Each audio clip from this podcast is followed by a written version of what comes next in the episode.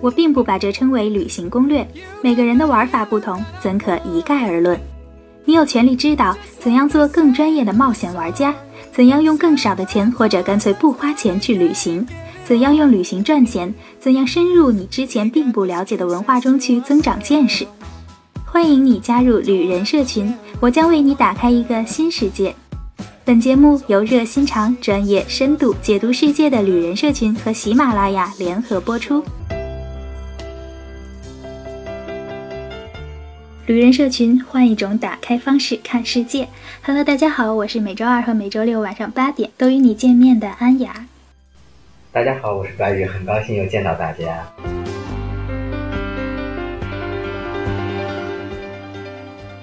上期啊，我们一起聊了聊转山的一些注意事项，还有各个宗教转山的一些不同点。那今天呢，就不徒步了，我们换一种方式，今天我们骑行进藏。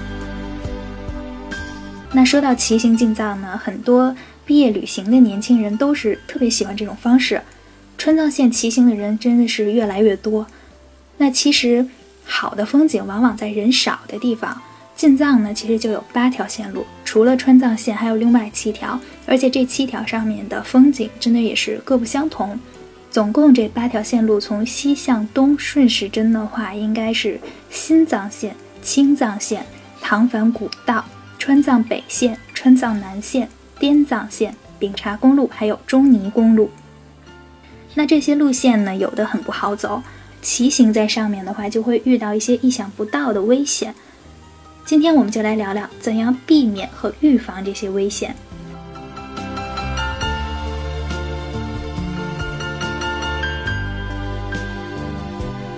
那先来跟我们说说，你一共是骑过几条进藏的路线呢？四条公路骑了四次，一条公路大概骑多久？有些十天十多天，有些二十多天，都有。反正一共大概将近六千公里。第一条是中尼公路，是从加德满都到拉萨。你是从尼泊尔骑回来的？我那辆自行车就是在尼泊尔买的。第二条骑的是阿里南线，也就是新藏线，就是从从拉孜到。到塔尔钦，因为我就是正好我骑了这条线，骑到塔尔钦之后就开始转山转冈仁波齐。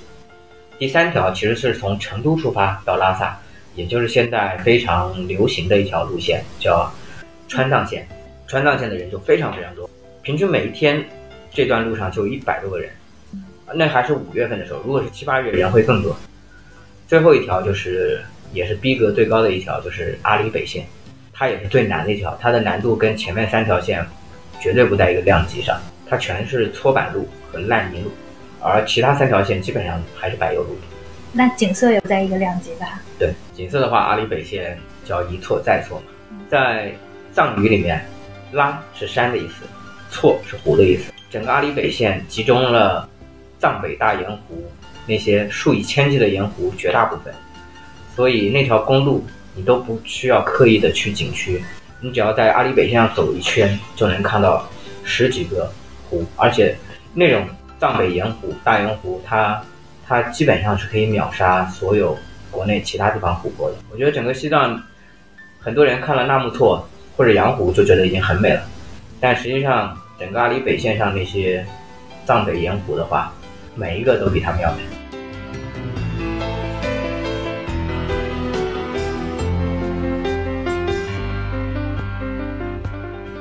骑行当中，你有没有遇到过一些危险或者困难呢？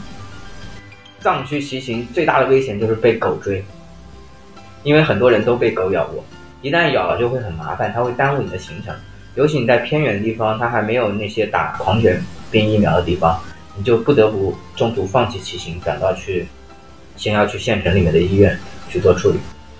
主要的危险来自于狗，所以在那边骑车的时候，其实路过村子。心里并不好受，总会冷不丁就窜出一条狗或者一群狗来追你，而且他们完真不是虚张声势，他们就是要冲上来咬你。你要么碰到平路或者下坡，你能稍微骑快点能摆脱它；如果你是碰到上坡或者逆风，你的速度是摆脱不了狗的话，你就只能下车，用自行车去挡挡着。能想象那那种很大的藏獒或者藏狗，他们。隔着辆自行车冲着你狂狂吼，根本挡不住挺害怕的。但你用自行车挡了，他们不会，他们就扑不上来了，但他们会一直在那喊，直到可能有主人或者什么把他们叫回去。但那种过程就挺其实挺吓人。我第一次真是被吓到，我第一次没见过这阵势。一开始以为他只是喊喊，吼着吼着就开始扑上来，扑上来之后立刻下车拿自行车挡，然后当时也不知道该怎么办，因为你你也没法动。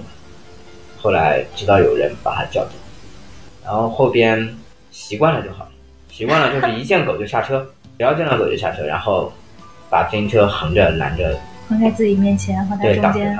最最危险的一次就是我我在阿里南线骑行的时候，就遇到，就经过一个村子，当时就是远远的一只狗就开始边冲边往这边走，我也没在意。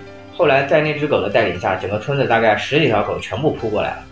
他们扑过来的时候，我当时是因为是在平路上，我觉得我骑得挺快的，我应该能摆脱他们嘛，我就开始加速骑，加速骑。后来发现不行，速度还是不够快。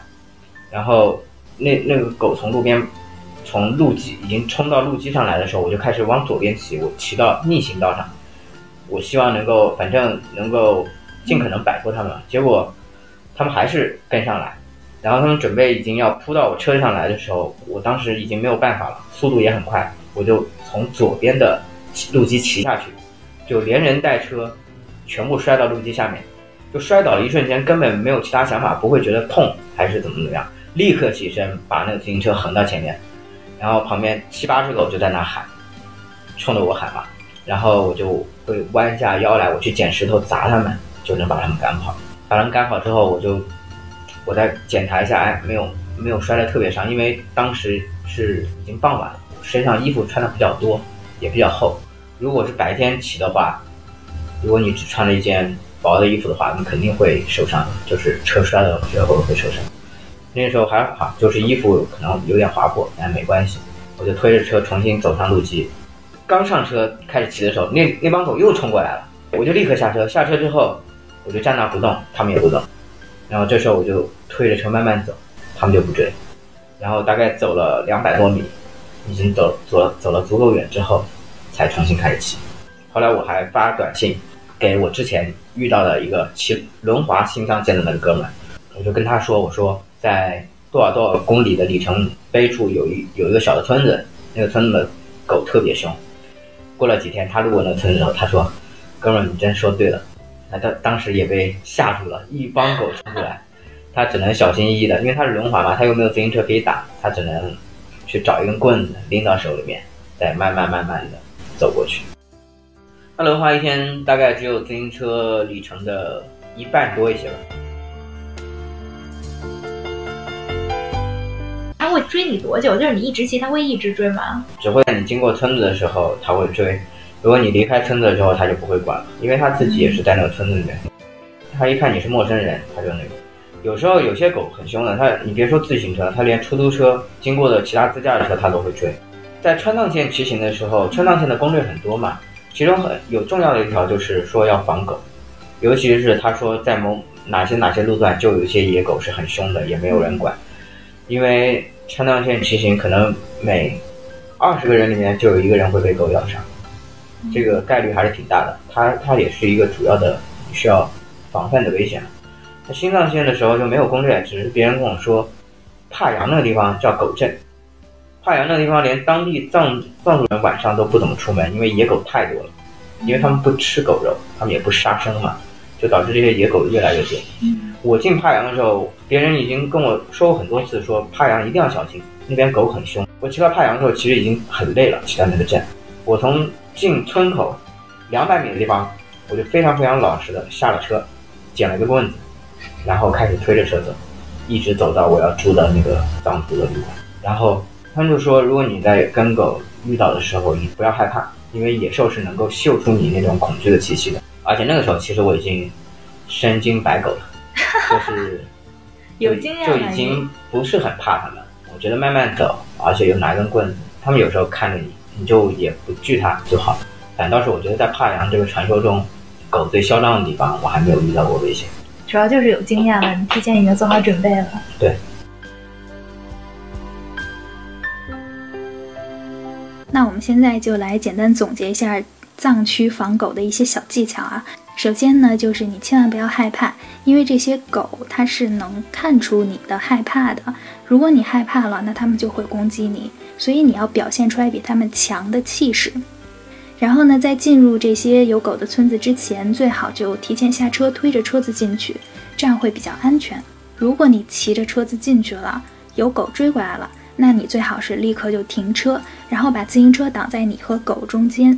等到它不再追你的时候，你就可以慢慢的推着车离开，并且一定要记得在路上捡上树枝啊或者木棒啊这些工具，用来自卫，也起到一些威慑的作用。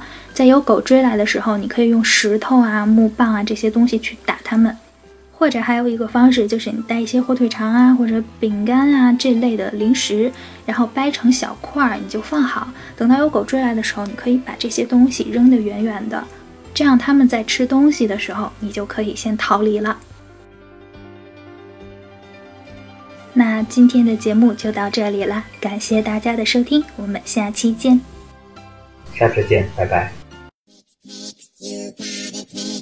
除了旅人社群电台，微信公共账号也可以搜索到我们。在那里，有一群最懂生活的海外旅行玩家，用全新的视角探索世界的每一个角落，让一成不变的生活变得精彩。只要动动手指，在微信公共账号搜索“旅人社群”加关注就可以了。众多旅行家和好玩的活动等着你。